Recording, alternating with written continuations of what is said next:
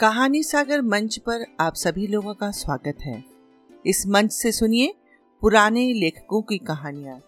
इस श्रृंखला में अभी प्रेमचंद की कहानियाँ सुनाई जा रही हैं और आज जो कहानी मैं आपको सुनाने जा रही हूँ उसका नाम है बेटों वाली विधवा।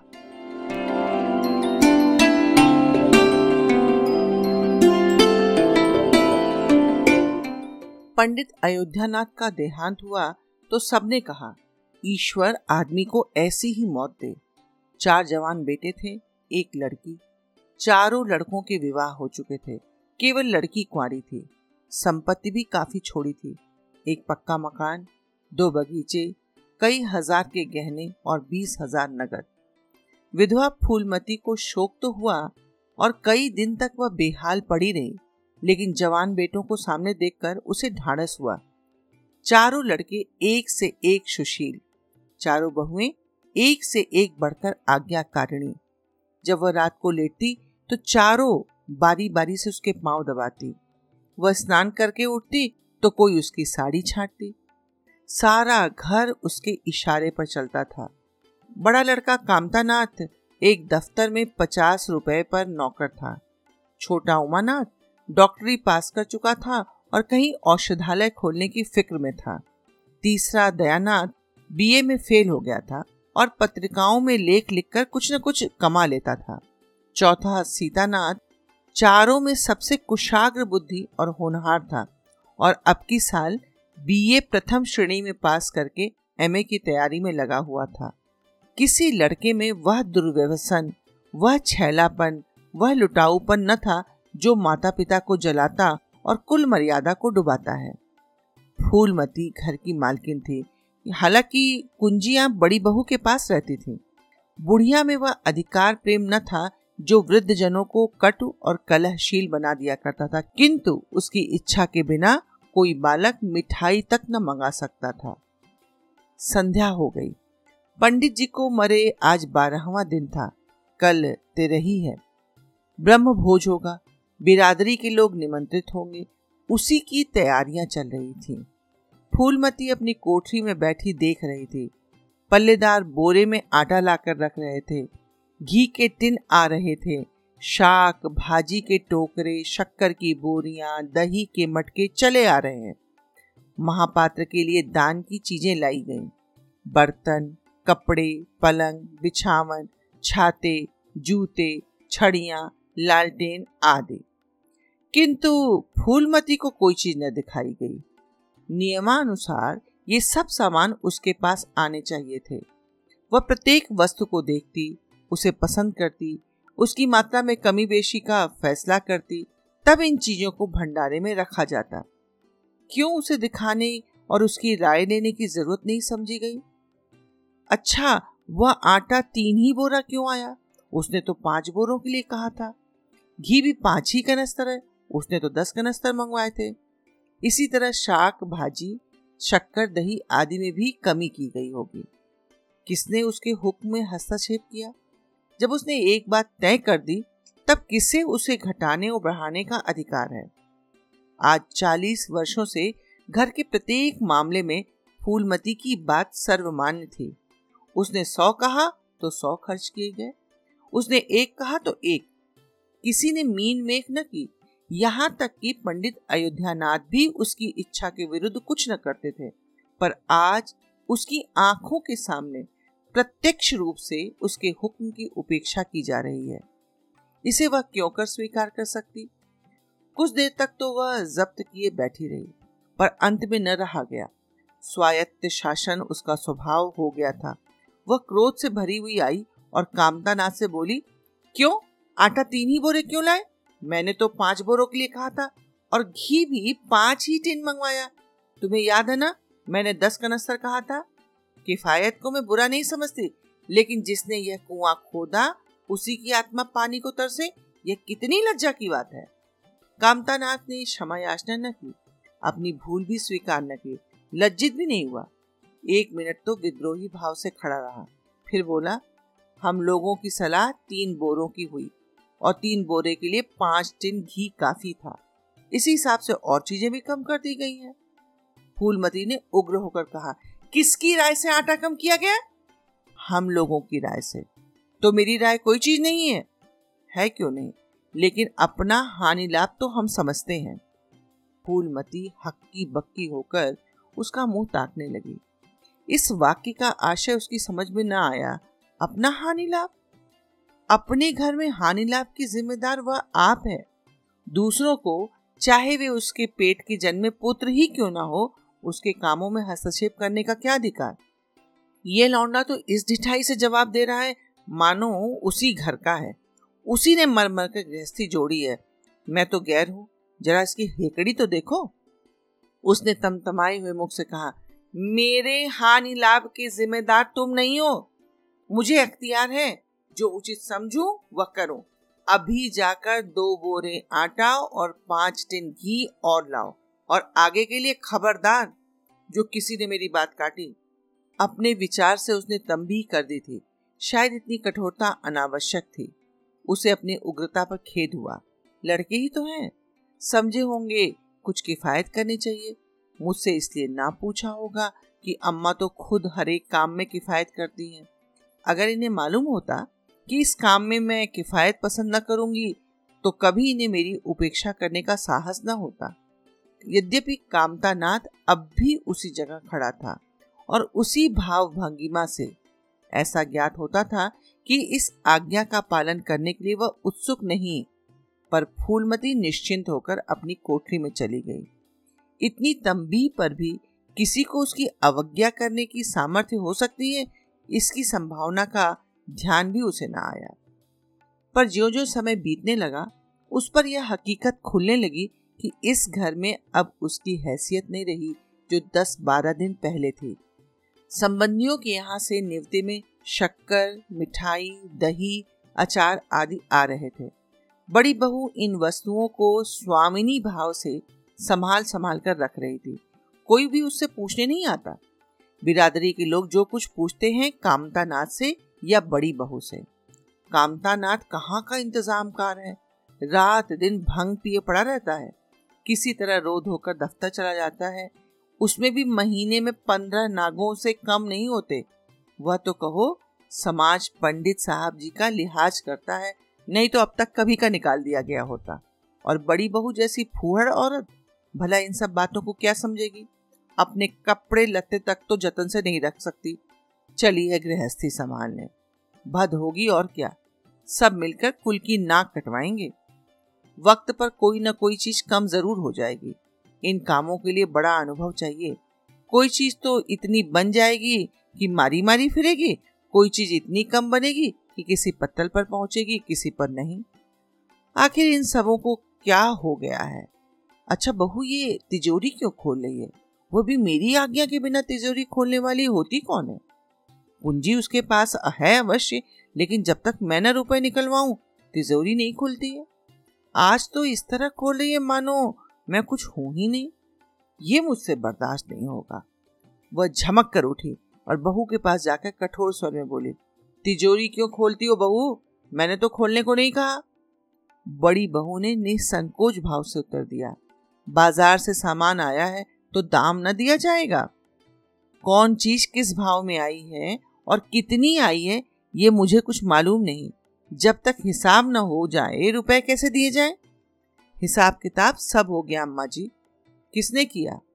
अब ये सब मैं क्या जानू। जाकर मर्दों से पूछो।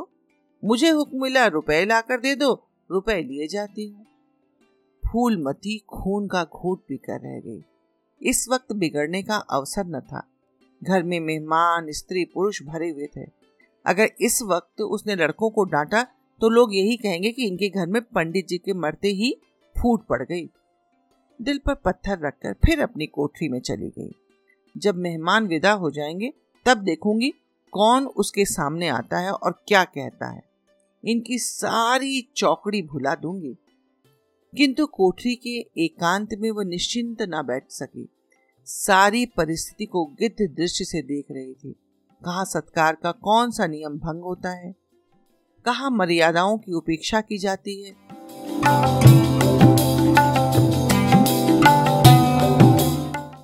भोज आरंभ हो गया। सारी बिरादरी एक पंगत में बैठा दी गई। आंगन में मुश्किल से दो सौ आदमी बैठ सकते थे।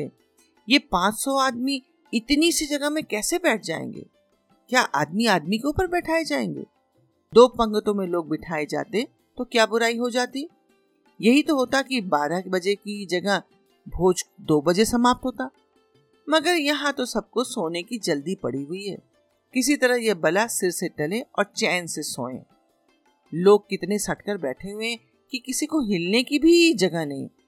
पत्तल पर पत्तल रखे हुए हैं। बताओ, पूड़ी भी ठंडी हो गई है। लोग गरम गरम की मांग कर रहे हैं। मैदे की पूड़ियाँ ठंडी होकर चिमड़ी हो जाती हैं। इन्हें कौन खाएगा? रसोइये को कढ़ाव पर से न जाने क्यों उठा दिया गया। ये सब बातें नाक कटाने वाली ही हैं।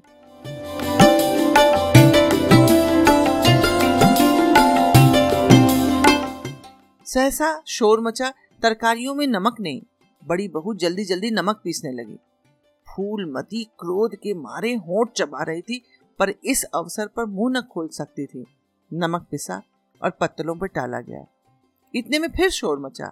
अरे भैया, पानी गर्म है, कोई ठंडा पानी तो लाओ। ठंडे पानी का कोई प्रबंध न था। बर्फी न मंगाई गई। आदमी बाजार दौड़ा गया, मगर बाजार में इतनी रात गए बर्फ कहाँ। आदमी खाली हाथ लौट आया। मेहमानों को वही नल का गर्म पानी पीना पड़ा। फूलमती का बस चलता तो लड़कों का मुंह नोच लेती। ऐसी छीछा लेदर उसके घर में कभी न हुई थी। उस पर सब मालिक बनने के लिए मरते हैं। बर्फ जैसी जरूरी चीज मंगाने की भी किसी को सुध न थी। सुध कहाँ से रहे जब किसी को गप लड़ाने से फुर्सत मिले। मेहमान अपने दिल में क्या कहेंगे कि चले हैं बिरादरी को भोज देने और घर में बर्फ तक नहीं। अच्छा, फिर ये हलचल क्यों मच गई? अरे, लोग पंगत से उठे जा रहे हैं, क्या मामला है? फूलमती उदासीन न रह सकी। कोठरी से निकल बरामदे में आई और कामतानाथ से पूछा, क्या बात हो गई लल्ला? लोग ये काहे को उठे जा रहे हैं? कामता ने कोई जवाब न दिया। वहां से खिसक गया।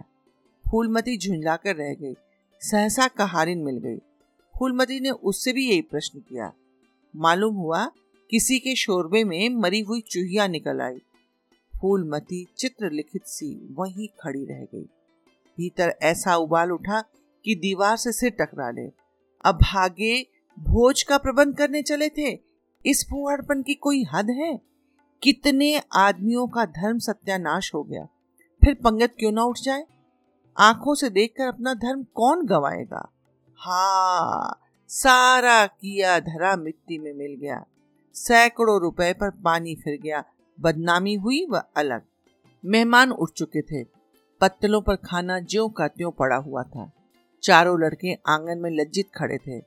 एक दूसरे को इल्जाम दे रहा था। बड़ी बहू अपनी देवरानियों पर बिगड़ रही थी। देवरानियां सारा दोष कुमुद के सिर डालती थी। कुमुद खड़ी रो रही थी। उसी वक्त फूलमती झल्लाई हुई आई और बोली, मुंह में कालिख लगी कि नहीं, या अभी भी कुछ कसर बाकी है? अरे सब के सब डूब मरो चुल्लू भर पानी में। शहर में कहीं मुंह दिखाने लायक नहीं रहे। किसी लड़के ने जवाब ना दिया। फूलमती और प्रचंड होकर बोली, तुम लोगों को क्या, किसी को शर्म हया तो है नहीं? आत्मा तो उनकी रो रही होगी जिन्होंने अपनी जिंदगी घर की मर्यादा बनाने में खराब कर दी। उनकी पवित्र आत्मा को तुमने यों कलंकित कर दिया। शहर में थोड़ी थोड़ी हो रही है। अब कोई तुम्हारे दरवाजे पर पेशाब करने भी नहीं आएगा। कामतानाथ कुछ देर तक चुप खड़ा सुनता रहा। आखिर झुंझला कर बोला, अच्छा आप चुप हो जाओ अम्मा। भूल हुई, हम सब मानते हैं। बड़ी भयंकर भूल हुई, लेकिन अब क्या उसके लिए घर के प्राणियों को हलाल कर डालोगी? सभी से भूलें होती हैं। आदमी पछता कर रह जाता है। किसी की जान तो नहीं मारी जाती। बड़ी बहू ने अपनी सफाई दी। हम क्या जानते थे कि बीवी कुमुद जी से इतना काम ना होगा। इन्हें चाहिए था कि देखकर तरकारी कढ़ाव में डालते। टोकरी उठाकर कढ़ाव में डाल दी तो इसमें हमारा क्या दोष? कामतानाथ ने पत्नी को डांटा। अरे चुप, इसमें कुमुद का कसूर नहीं है, और ना ही तुम्हारा न मेरा। संयोग की बात है। बदनामी भाग में लिखी थी सो हुई। इतने बड़े भोज में कोई एक एक मुट्ठी तरकारी कढ़ाव में नहीं डाली जाती। टोकरे के टोकरे उड़ेल दिए जाते हैं। कभी कभी ऐसी दुर्घटना होती है, पर इसमें कैसी जगहसाई और कैसी नक कटाई। तुम खामखा जले पर नमक छिड़कती हो। फूलमती ने दांत पीसकर कहा, शर्माते तो नहीं, उल्टे और बेहयाई की बातें करते हो। कामतानाथ ने निसंकोच होकर कहा, शर्माऊं क्यों? किसी की चोरी की है? चीनी में चींटे और आटे में घुन, ये नहीं देखे जाते। पहले हमारी निगाह न पड़ी, बस यही बात बिगड़ गई, नहीं तो चुपके से चूहिया निकाल कर फेंक देते, किसी को खबर भी ना होती। फूलमती ने चकित होकर कहा, क्या कहते हो? मरी चूहिया खिलाकर सबका धर्म बिगाड़ देते? कामता हंसकर बोला, क्या पुराने जमाने की बातें करती हो अम्मा, इन सब से धर्म नहीं जाता। ये धर्मात्मा लोग जो पत्तल पर से उठ गए ना, इनमें से कौन है जो भेड़ बकरी का मांस न खाते हो? तालाब के कछुए घोगे तक तो किसी से बचते नहीं, जरा सी चूहिया में क्या रखा था। फूलमती को ऐसा प्रतीत हुआ अब प्रलय आने में बहुत देर नहीं। जब पढ़े लिखे आदमियों के मन में ऐसे अधार्मिक भाव आने लगे तो फिर धर्म की भगवान ही रक्षा करे। अपना समूह लेकर चली गई।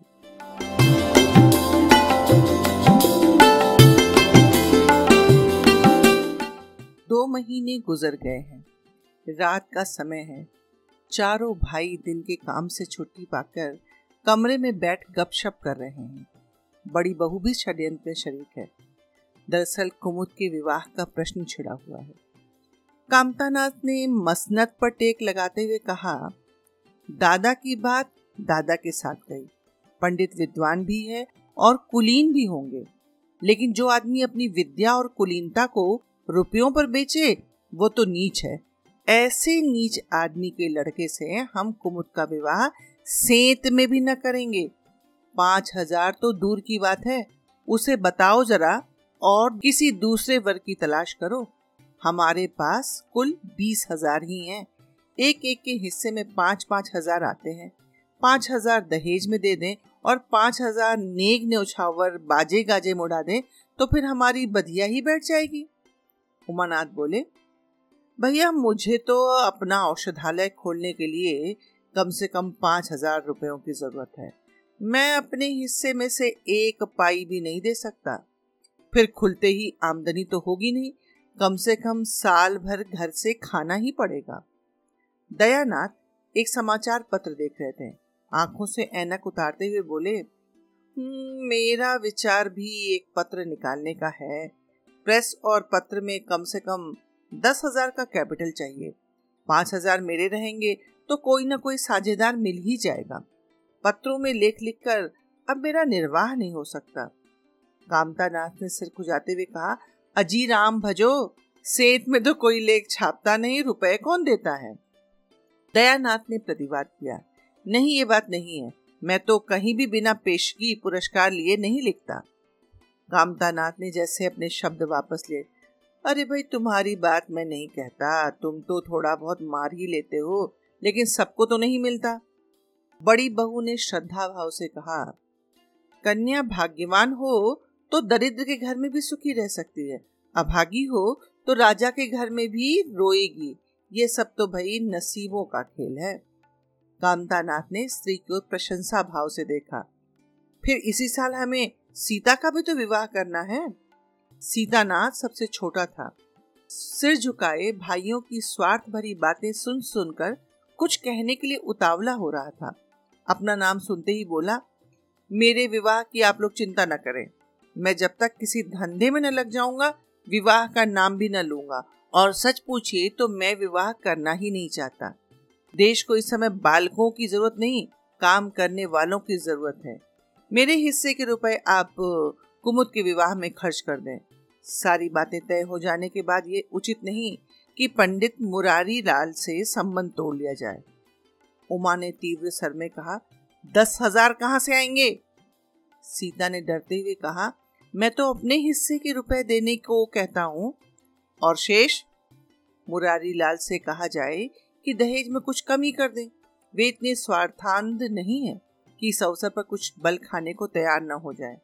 अगर वह तीन हजार में संतुष्ट हो जाए तो पाँच हजार में विवाह हो सकता है। उमा ने कामतानाथ से कहा, सुनते हो भाई साहब इसकी बातें? दयानाथ बोल उठे, तो इसमें आप लोगों का क्या नुकसान है?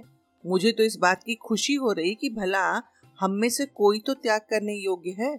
इन्हें तत्काल रुपए की जरूरत नहीं है, सरकार से वजीफा पाते हैं, पास होने पर कहीं न कहीं जगह मिल ही जाएगी। हम लोगों की हालत तो ऐसी नहीं है। कामतानाथ ने दूरदर्शिता का परिचय दिया, नुकसान की एक ही कही, हम में से एक को कष्ट हो तो क्या और लोग बैठे देखेंगे? अरे ये अभी लड़के हैं, इन्हें क्या मालूम। समय पर एक रुपया एक लाख का काम करता है। कौन जानता है कल इन्हें विलायत जाकर पढ़ने के लिए सरकारी वजीफा मिल जाए या फिर सिविल सर्विस में आ जाए। उस वक्त सफर की तैयारियों में चार पाँच हजार लग जाएंगे, तब किसके सामने हाथ फैलाते फिरेंगे। मैं ये नहीं चाहता कि दहेज के पीछे इनकी जिंदगी नष्ट हो जाए। इस तर्क ने सीतानाथ को भी तोड़ दिया। सकुचाता हुआ बोला, हाँ यदि ऐसा हुआ तो बेशक मुझे रुपयों की जरूरत होगी। क्या ऐसा होना असंभव है? असंभव तो मैं नहीं समझता, लेकिन कठिन अवश्य है। वजीफे उन्हें मिलते हैं जिनके पास सिफारिशें होती हैं, मुझे कौन पूछता है। अरे भाई, कभी कभी सिफारिशें धरी रह जाती हैं और बिना सिफारिश वाले बाजी मार ले जाते हैं। तो आप लोग जैसा उचित समझे। मुझे यहाँ तक मंजूर है कि चाहे मैं विलायत न जाऊं, पर कुमुद अच्छे घर जाए। कामतानाथ ने निष्ठा भाव से कहा, अच्छा घर दहेज देने से ही मिलता है भैया। जैसा तुम्हारी भाभी ने कहा, ये नसीबों का खेल है। मैं तो चाहता हूँ कि मुरारीलाल को जवाब दे दिया जाए और कोई ऐसा घर खोजा जाए जो थोड़े में राजी हो जाए। इस विवाह में मैं एक हजार से ज्यादा नहीं खर्च कर सकता। और भाई, पंडित दीनदयाल कैसे रहेंगे? उमा ने प्रसन्न होकर कहा, बहुत अच्छे, एमए बीए न सही, यजमानों से उन्हें अच्छी आमदनी है। दयानाथ ने आपत्ति की, पहल, पह, पह, पह, पहले अम्मा से तो पूछ लो। कामतानाथ को इसकी जरूरत न मालूम हुई, बोले, उनकी तो जैसे बुद्धि ही भ्रष्ट हो गई है। वही पुराने युग की बातें, मुरारी लाल के नाम पर उधार खाए बैठी हैं। यह नहीं समझती कि वह जमाना नहीं रहा। उनको तो बस कुमुद मुरारी पंडित के घर जाए, चाहे हम लोग तबाह हो जाए। उमा ने एक शंका उपस्थित की, अम्मा अपने सब गहने कुमुद को दे देंगी, देख लीजिएगा। कामतानाथ का स्वार्थ नीति से विद्रोह न कर सका, बोले, गहनों पर तो भाई उनका पूरा अधिकार है, ये उनका स्त्री धन है, जिसे चाहें दे सकती हैं। उमानाथ ने कहा, स्त्री धन है तो क्या वे लुटा देंगे?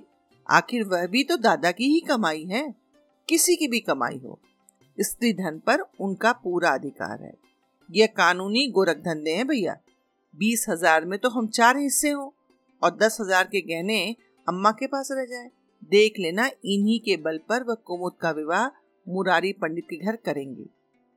उमानाथ इतनी बड़ी रकम को इतनी आसानी से छोड़ नहीं सकता। वह कपट नीति में कुशल है, कोई कौशल रचकर माता से सारे गहने ले लेगा। उस वक्त तक कुमुद के विवाह की चर्चा करके फूलमती को भड़काना उचित नहीं। कामतानाथ ने सिर हिलाकर कहा, भाई मैं इन चालों को पसंद नहीं करता। उमानाथ ने खिसिया कर कहा, अरे भैया, गहने दस हजार से कम के न होंगे। कामता अविचलित स्वर से बोले, कितने के भी हों, मैं अनीति में हाथ नहीं डालना चाहता। तो आप लोग अलग बैठे, हाँ बीच में भांजी ना मारिएगा।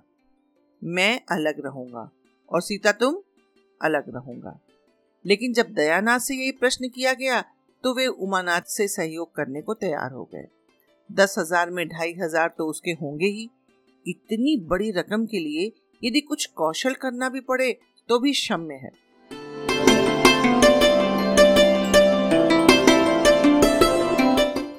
फूलमती रात को भोजन करके लेटी थी कि उमा और दया उसके पास जाकर बैठ गए। दोनों ऐसा मुंह बनाए हुए थे मानो कोई भारी विपत्ति आ पड़ी है। फूलमती ने सशंक होकर पूछा, तुम दोनों घबराए हुए मालूम होते हो। उमा ने सिर खुजाते हुए कहा, समाचार पत्रों में लेख लिखना ना अम्मा, बड़े जोखिम का काम है। कितना भी बचकर लिखो, लेकिन कहीं न कहीं पकड़ हो ही जाती है।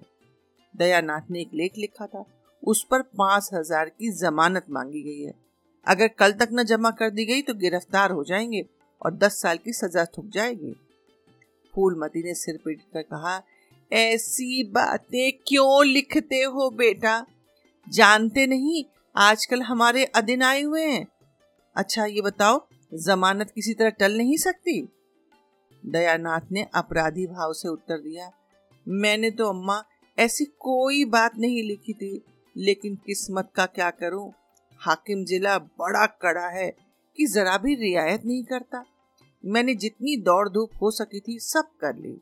तो तुमने कामता से रुपए का प्रबंध करने को नहीं कहा?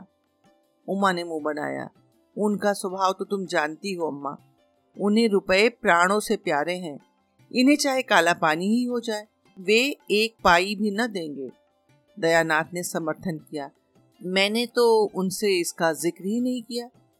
फूलमती ने चारपाई से उठते हुए कहा, चलो मैं ही कहती हूँ, देगा कैसे नहीं, रुपए इसी दिन के लिए तो होते हैं कि गाड़ कर रखने के लिए। उमानाथ ने माता को रोक कर कहा, नहीं अम्मा, उनसे कुछ न कहो, रुपए तो न देंगे उल्टे हाय हाय मचाएंगे। उनको अपनी नौकरी की खैरियत मनानी है, इन्हें घर में रहने भी न देंगे। अफसरों में जाकर खबर दे दें तो आश्चर्य नहीं। फूलमती ने लाचार होकर कहा, तो फिर भैया जमानत का क्या प्रबंध करोगे? मेरे पास तो कुछ है नहीं। हाँ, मेरे गहने हैं, इन्हें ले जाओ, कहीं गिरो रख कर जमानत दे दो, और आज से कान पकड़ो कि किसी पत्र में एक शब्द न लिखोगे। दयानाथ कानों पर हाथ रखकर बोला, ये तो नहीं हो सकता अम्मा कि तुम्हारे जेवर लेकर मैं अपनी जान बचाऊं। दस पाँच साल की कैद ही तो होगी, झेल लूंगा, यहीं बैठा बैठा क्या कर रहा हूँ। फूलमती छाती पीटते हुए बोली, कैसी बातें मुंह से निकालते हो बेटा, मेरे जीते जी तुम्हें कौन गिरफ्तार कर सकता है, उसका मुंह झुलस दूंगी। गहने इसी दिन के लिए हैं या फिर किसी और दिन के लिए, जब तुम ही न रहोगे तो गहने लेकर क्या आग में झोंकूंगी। उसने पिटारी लाकर उसके सामने रख दी। दया ने उमा की ओर जैसे फरियाद की आंखों से देखा और बोला, आपकी क्या राय है भाई साहब? इसी मारे मैं कहता था अम्मा को बताने की जरूरत नहीं है, जेल ही तो हो जाती या कुछ और। उमा ने जैसे सिफारिश करते हुए कहा, ये कैसे हो सकता था कि इतनी बड़ी वारदात हो जाती और अम्मा को खबर न होती। मुझसे यह नहीं हो सकता था कि सुनकर पेट में डाल लेता, मगर अब क्या करना चाहिए यह मैं खुद निर्णय नहीं कर सकता। न तो यही अच्छा लगता है कि तुम जेल में जाओ, और न यही अच्छा लगता है कि अम्मा के गहने गिरों रखे जाएं। फूलमती ने व्यथित कंठ से पूछा, क्या तुम समझते हो मुझे गहने तुमसे ज्यादा प्यारे हैं? मैं तो प्राण तक तुम्हारे ऊपर न्यौछावर कर दूं, गहनों की क्या बिसात है। दया ने दृढ़ता से कहा, अम्मा तुम्हारे गहने तो न लूंगा, चाहे मुझे कुछ भी हो जाए। जब आज तक तुम्हारी कुछ सेवा न कर सका तो किस मुंह से तुम्हारे गहने उठा ले जाऊं? मुझ जैसे कपूत को तो तुम्हारी कोख में जन्म ही न लेना चाहिए था, सदा तुम्हें कष्ट देता रहा। फूलमती ने भी उतनी ही दृढ़ता से कहा, अगर यूं न लोगे तो मैं खुद जाकर इन्हें गिरों रख दूंगी और खुद हाकिम जिला के पास जाकर जमानत जमा कराऊंगी। अगर इच्छा हो तो ये परीक्षा भी ले लो। आंखें बंद हो जाने के बाद क्या होगा भगवान जाने, लेकिन जब तक जीती हूँ तुम्हारी ओर कोई तिरछी आंखों से देख नहीं सकता। उमानाथ ने मानो माता पर एहसान रखकर कहा, अब तो तुम्हारे लिए कोई रास्ता नहीं रहा दीनानाथ, क्या हरज है, ले लो। मगर याद रखो, ज्यों ही हाथ में रुपए आ जाएं, गहने छुड़ाने पड़ेंगे। सच कहते हैं मातृत्व दीर्घ तपस्या है, माता के सिवाय इतना स्नेह और कौन कर सकता है। हम बड़े अभागे हैं कि माता के प्रति जितनी श्रद्धा रखनी चाहिए उसका शतांश भी नहीं रखते। दोनों ने जैसे बड़े धर्म संकट में पड़कर गहनों की पिटारी संभाली और चलते बने। माता वात्सल्य भरी आंखों से उनकी ओर देख रही थी और उसकी संपूर्ण आत्मा का आशीर्वाद जैसे उन्हें अपनी गोद में समेट लेने के लिए व्याकुल हो रहा था। आज कई महीने के बाद उसके भग्न मातृ हृदय को अपना सर्वस्व अर्पण करके जैसे आनंद की विभूति मिली। उसकी स्वामिनी कल्पना इसी त्याग के लिए, इसी आत्मसमर्पण के लिए जैसे कोई मार्ग ढूंढती रहती थी। अधिकार या लोभ या ममता की वहां गंध तक न थी। त्याग ही उसका आनंद और त्याग ही उसका अधिकार है। आज अपना खोया हुआ अधिकार पाकर अपनी सिरजी हुई प्रतिमा पर अपने प्राणों की भेंट करके वह निहाल हो गई।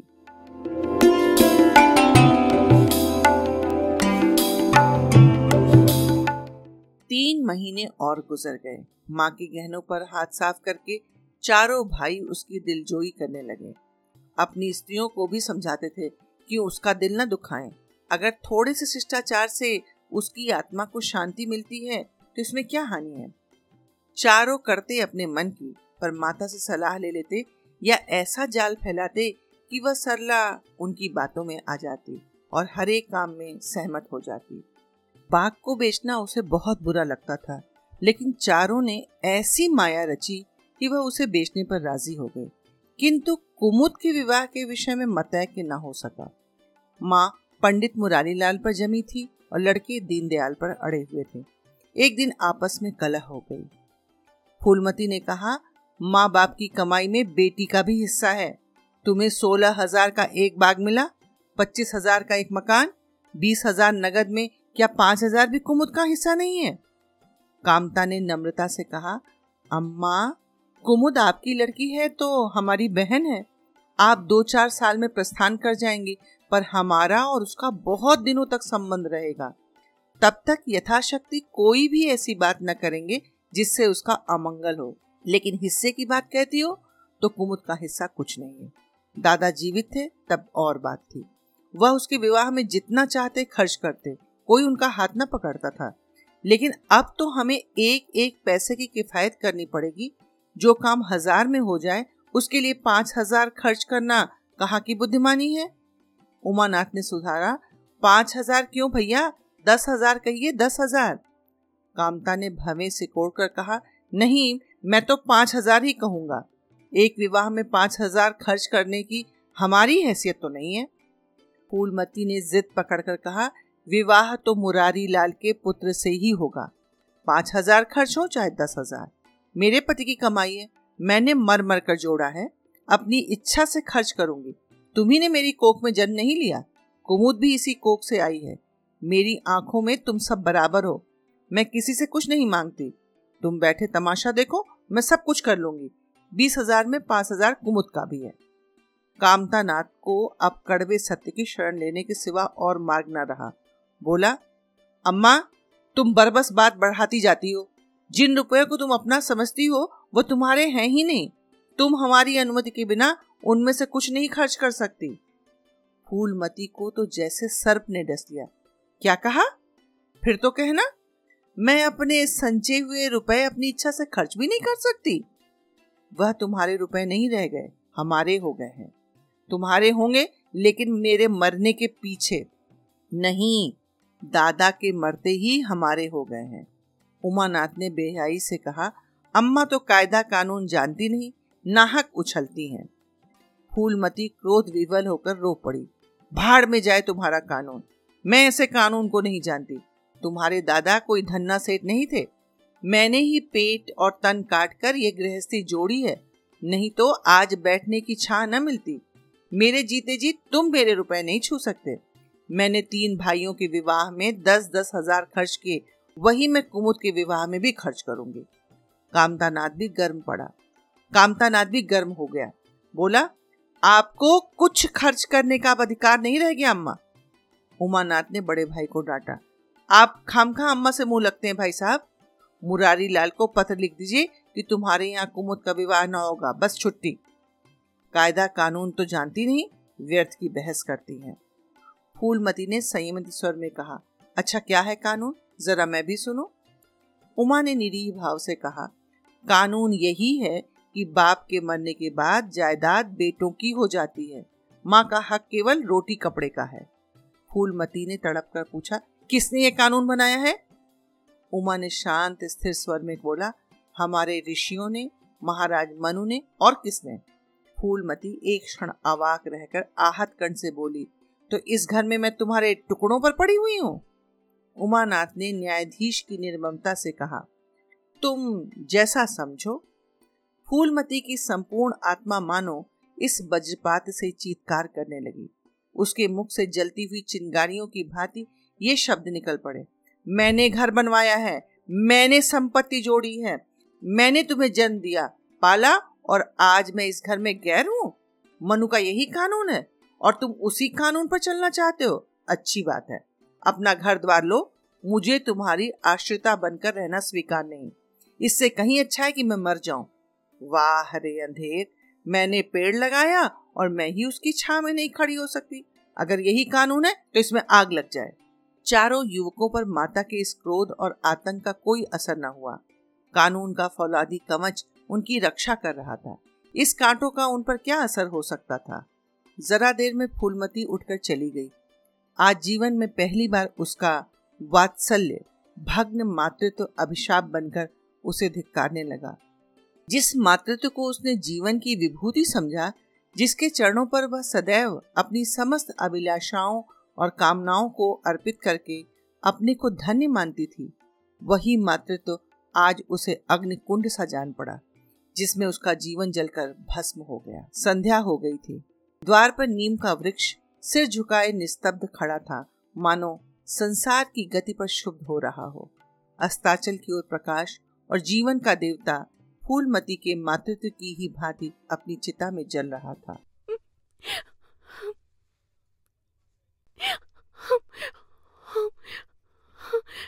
फूलमती अपने कमरे में जाकर लेटी तो उसे मालूम हुआ उसकी कमर टूट गई है।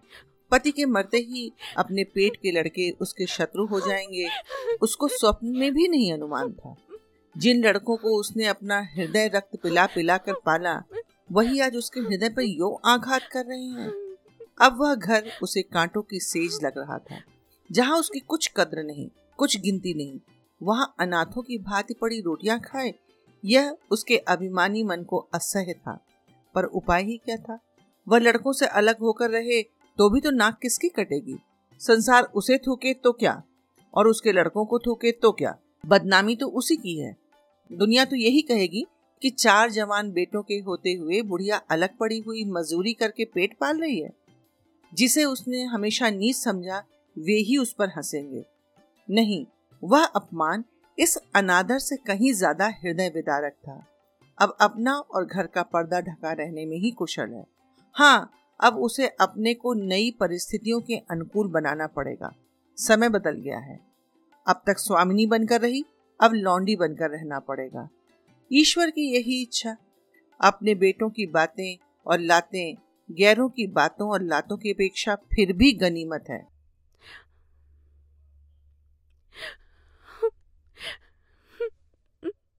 बड़ी देर तक मुंह ढांपे अपनी दशा पर रोती रही। सारी रात इसी आत्मवेदना में कट गई। शरद का प्रभाव डरता डरता उषा की गोद से निकला, जैसे कोई कैदी छिपकर जेल से भागा आया हो। फूलमती अपने नियम के विरुद्ध आज तड़के ही उठी। रात भर में उसका मानसिक परिवर्तन हो चुका था। सारा घर सो रहा था, वह आंगन में झाड़ू लगा रही थी। रात भर ओस में भीगी हुई उसकी पक्की जमीन उसके नंगे पैरों में कांटे की तरह चुभ रही थी। पंडित जी उसे कभी इतने सवेरे उठने न देते थे। शीत उसके लिए बहुत हानिकारक था, पर अब वे दिन नहीं रहे। प्रकृति उसे भी समय के साथ बदल देने का प्रयत्न कर रही थी। झाड़ू से फुर्सत पाकर उसने आग जलाई और चावल दाल की कंकड़ियां चुनने लगी। कुछ देर में लड़के जागे, बहुएं उठी। सभी ने बुढ़िया को सर्दी में सिकुड़े हुए काम करते देखा, पर किसी ने यह न कहा कि अम्मा क्यों हलकान होती हो। शायद सब के सब बुढ़िया के इस मान मर्दन पर प्रसन्न थे। आज से फूलमती का यही नियम हो गया कि जी तोड़कर घर का काम करना और अंतरंग नीति से अलग रहना। उसके मुख पर जो एक आत्म गौरव झलकता रहता था, उसकी जगह अब गहरी वेदना छाई हुई नजर आती थी। जहाँ बिजली जलती थी, वहाँ अब तेल का दिया टिमटिमा रहा था, जिसे बुझा देने के लिए हवा का एक हल्का सा झोंका काफी है।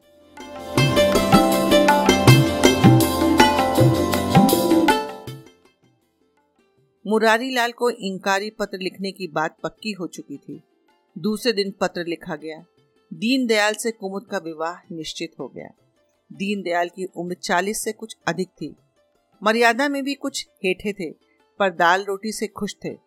बिना किसी ठहराव के विवाह करने पर राजी हो गए। तिथि नियत हुई, बारात आई, विवाह हुआ और कुमुद विदा कर दी गई।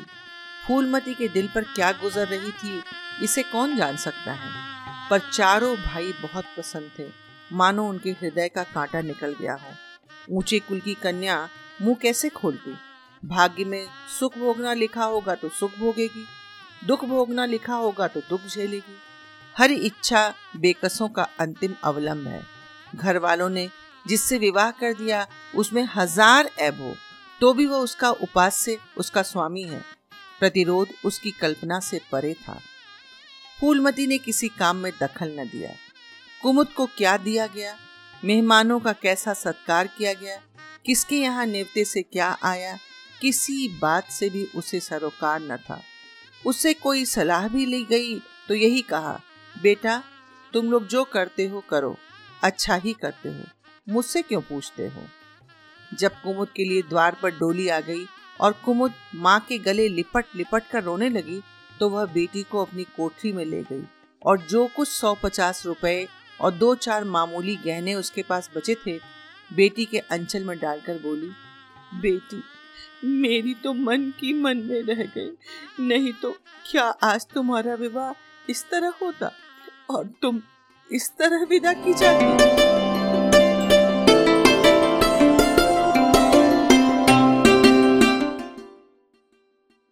आज तक फूलमती ने अपने गहनों की बात किसी से न कही थी।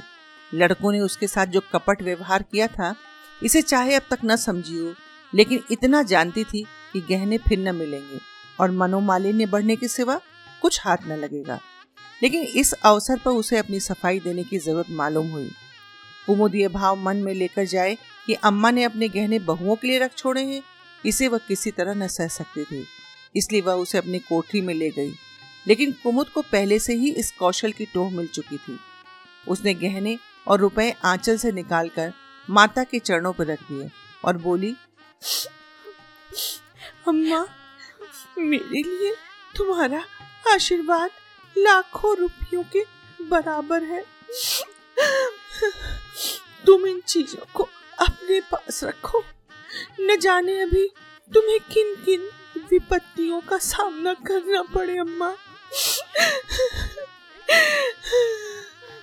फूलमती कुछ कहना ही चाहती थी कि उमानाथ ने आकर कहा, क्या कर रही हो कुमुद, चल जल्दी कर, साइड टली जाती है, वहां लोग हाय हाय कर रहे हैं, फिर तो दो चार महीने में आएगी ही, जो कुछ लेना देना हो तब ले लेना। फूलमती के घाव पर जैसे मनो नमक पड़ गया, बोली, मेरे पास अब है क्या भैया जो मैं इसे दूंगी। जाओ बेटी, भगवान तुम्हारा सुहाग अमर करे। कुमुद विदा हो गई। फूलमती पछाड़ खाकर गिर पड़ी, जीवन की लालसा नष्ट हो गई।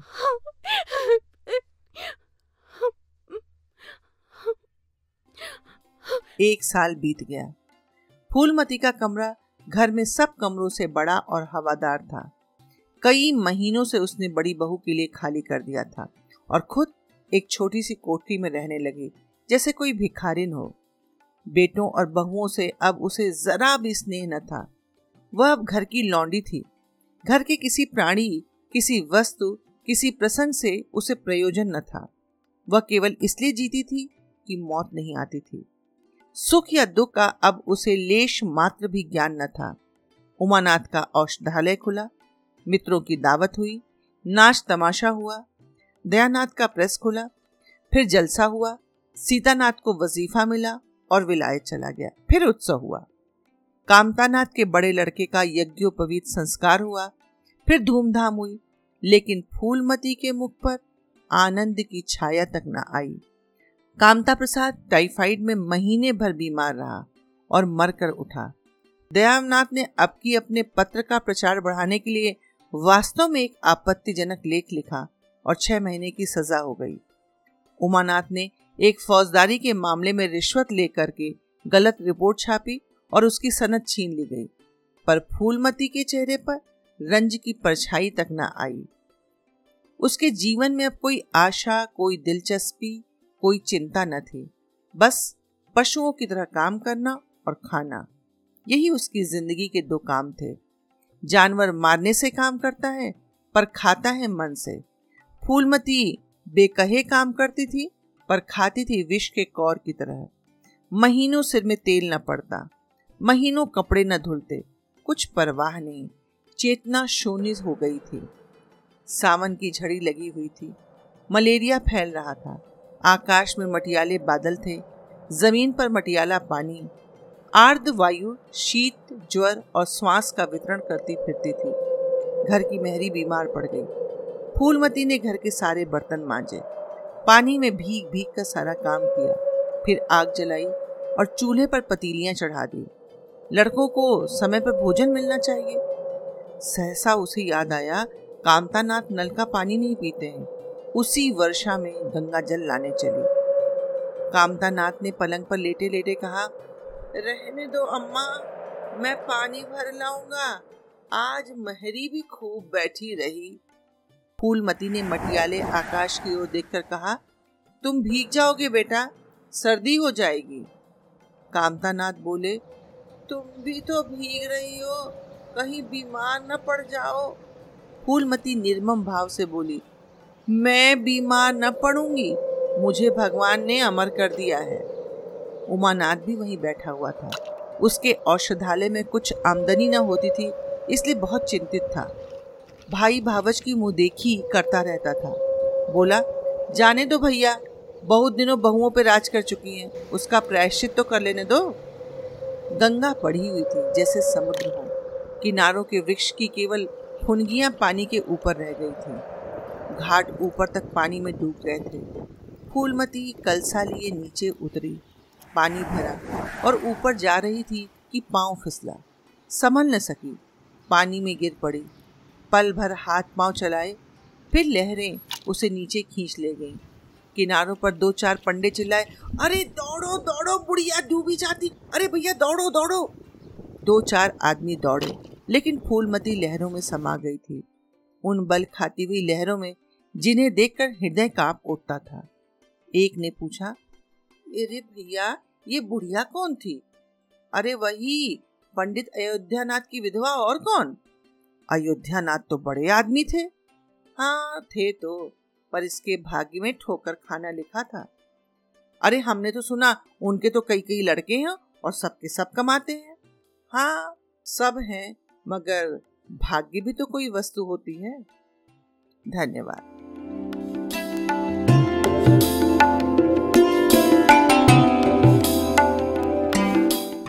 तो ये थी प्रेमचंद की लिखी हुई कहानी, जो उस विधवा के जीवन का वर्णन करती है जिसके हाथ में आर्थिक बल ना हो। मुझे उम्मीद है कि आपको ये कहानी पसंद आई होगी। यदि ये कहानी पसंद आई हो तो अपने मित्रों के साथ साझा जरूर कीजिएगा। शीघ्र ही मैं एक दूसरी कहानी के साथ फिर मिलूंगी। तब तक के लिए राम राम।